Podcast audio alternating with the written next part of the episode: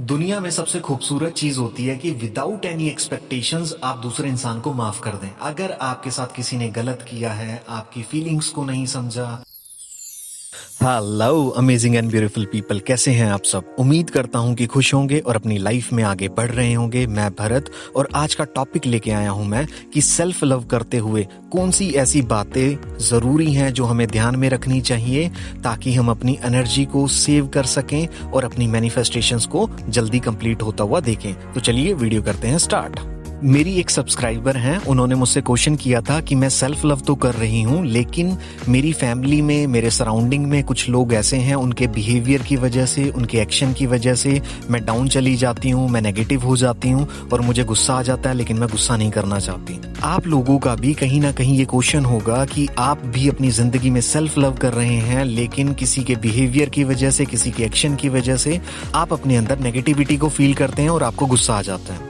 तो मैंने उनको रिप्लाई दिया, अगर गुस्सा नहीं करना चाहते तो मत करो। बहुत ही सिंपल बात है ये तो। लेकिन उन्होंने कहा कि हाँ गुस्सा नहीं करना चाहती, लेकिन इसको कैसे कंट्रोल करूँ? तो मेरा रिप्लाई था कि अपमान में मज़ा लो। तो उनका आगे से मुझे रिप्लाई आता है कि, हम कोई कीड़े मकोड़े थोड़ा हैं। मेरी भी तो कोई सेल्फ रिस्पेक्ट है। अब अपमान में मैं कैसे मज़ा ले सकती हूँ? देखिए, अपमान का मतलब वो नहीं कि कोई आपसे गाली गलोच कर रहा है, कोई आपसे मारपीट कर रहा है और आप सहन करते जा रहे हो। वो एक्चुअल में एक शोषण है। आपको उसके अगेंस्ट आवाज़ भी उठानी चाहिए। अपमान का मतलब है, जब हम एक फैमिली में रहते हैं, हम अपने कलीग्स के साथ रहते हैं, अपने फ्रेंड्स के साथ रहते हैं तो कई बार मिसअंडरस्टैंडिंग हो जाती है, कई बार हमें इंपॉर्टेंस नहीं मिलती, कई बार हमारी एक्सपेक्टेशंस हर्ट हो जाती हैं। हम अपनी बातों को मनवाना चाहते हैं, हम चाहते हैं कि चीज़ें हमारे अकॉर्डिंग हो, लेकिन वो चीज़ें हमारे अकॉर्डिंग नहीं होती। तो आप लोग समझ गए होंगे कि मैं किस अपमान की बात कर रहा हूँ। देखिए, हम इंसान है ना, बहुत ही बुद्धिमान होते हैं। हमें कभी भी अपनी कमियाँ नज़र ही नहीं आती। और आप लोग हैरान हो जाओगे ये बात सुनकर कि इस दुनिया में हर एक इंसान को यही लगता है कि दुनिया में कोई उसकी रिस्पेक्ट नहीं कर रहा। सब उसके साथ गलत कर रहे हैं कि कोई उसके इमोशंस को नहीं समझता। कि दुनिया में तो सभी उसके खिलाफ है, कोई उसको प्यार नहीं करता। देखिए, इस सिचुएशन में आप अकेले नहीं है। मैक्सिमम लोगों ने इस पेन को, इस विक्टिम पर्सनैलिटी को, इस दुख और दर्द को ना बहुत ही मेहनत से कमाया है। और ये एक दिन में कमाई हुई चीज़ें नहीं है। ये हमने सालों साल अपनी लाइफ में जोड़ते हुए आए हैं इस पेन को।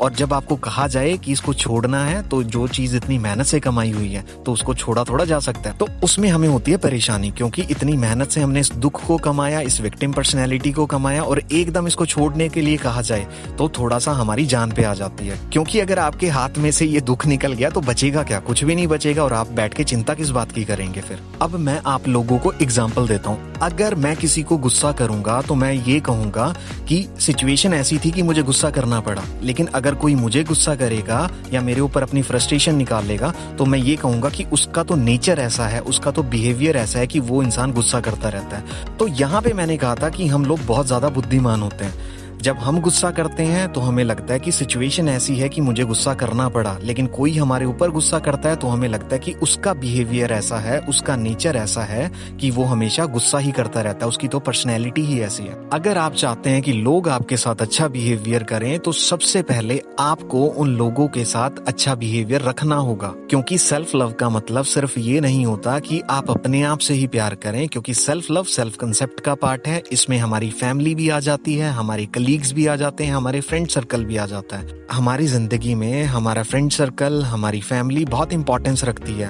क्योंकि अगर इंपॉर्टेंस ना रखती तो जैसे भगवान बारिश करता है, वैसे उनको घेर देता, पानी में बह जाते, काम खत्म था। तो क्यों हमें फैमिली में रहना? क्यों माँ हो, क्यों बाप हो, क्यों बेटा हो, क्यों बहन हो, क्यों वाइफ हो, क्यों हस्बैंड हो? तो हर चीज़ें ज़िंदगी में बहुत ज़्यादा ज़रूरी होती हैं। तो हर एक बात का आपको ध्यान रखते हुए बैलेंस में अपनी ज़िंदगी को आगे बढ़ाना होता है। और उस टाइम बहुत ही ज़्यादा मज़ेदार चीज़ होती है जब आपको फील होता है कि मेरा नेचर और मेरा बिहेवियर ऐसा है कि मुझे गुस्सा करना पड़ा और दूसरे की सिचुएशन ऐसी थी कि उसको गुस्सा करना पड़ा।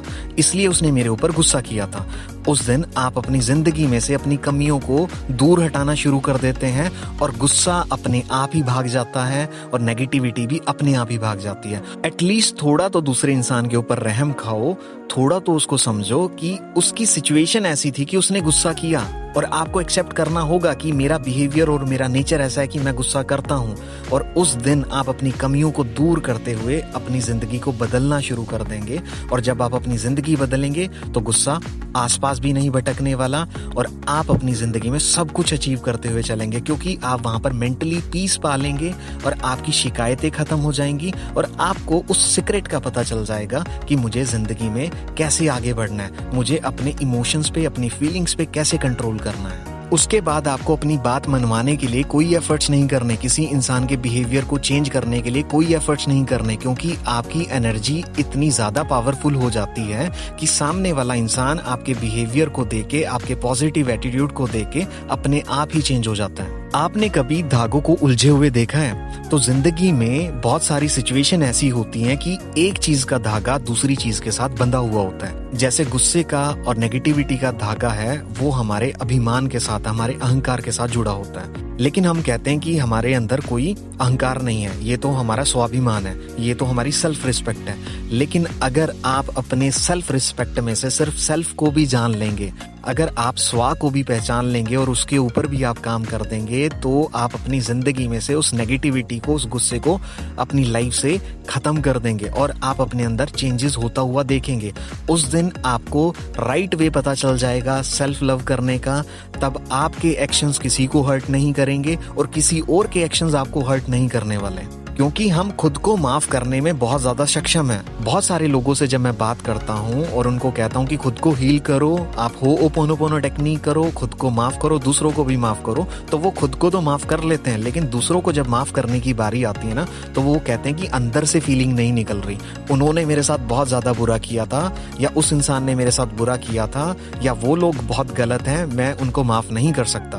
तो देखिए, अपने आप को तो बहुत ईजिली माफ़ कर सकता है कोई भी। उसमें कौन से एफर्ट्स लगते हैं। आपको एक सेकंड लगेगी अपनी कमी को छुपाने में। आप अपने आप को माफ़ कर देंगे। दुनिया में सबसे खूबसूरत चीज़ होती है कि विदाउट एनी एक्सपेक्टेशंस आप दूसरे इंसान को माफ़ कर दें। अगर आपके साथ किसी ने गलत किया है, आपकी फीलिंग्स को नहीं समझा, आपके इमोशंस को नहीं समझा, या आपकी बात नहीं मानी, या कुछ भी आपके अकॉर्डिंग जो आपको लगता है कि आपके साथ बुरा हुआ है, उस चीज़ को वहीं पे छोड़ दीजिए, उसको दिल से माफ़ कर दीजिए, अपनी लाइफ में आगे बढ़ जाइए, खुद को हील करें, इस नेचर को हील करें, और अपनी लाइफ को खूबसूरत बना लें। तो मैं उम्मीद करता हूँ कि आज का कंसेप्ट आपको समझ में आया होगा, और सेल्फ लव के साथ हमें और किन बातों का ध्यान रखना चाहिए, ये भी आपने समझा होगा। तो चलिए लाइफ में आगे बढ़ते रहें, हँसते रहें, मुस्कुराते रहें शाइन करते रहें। आपके खूबसूरत चेहरे पे स्माइल हमेशा बनी रहे। चलिए टेक केयर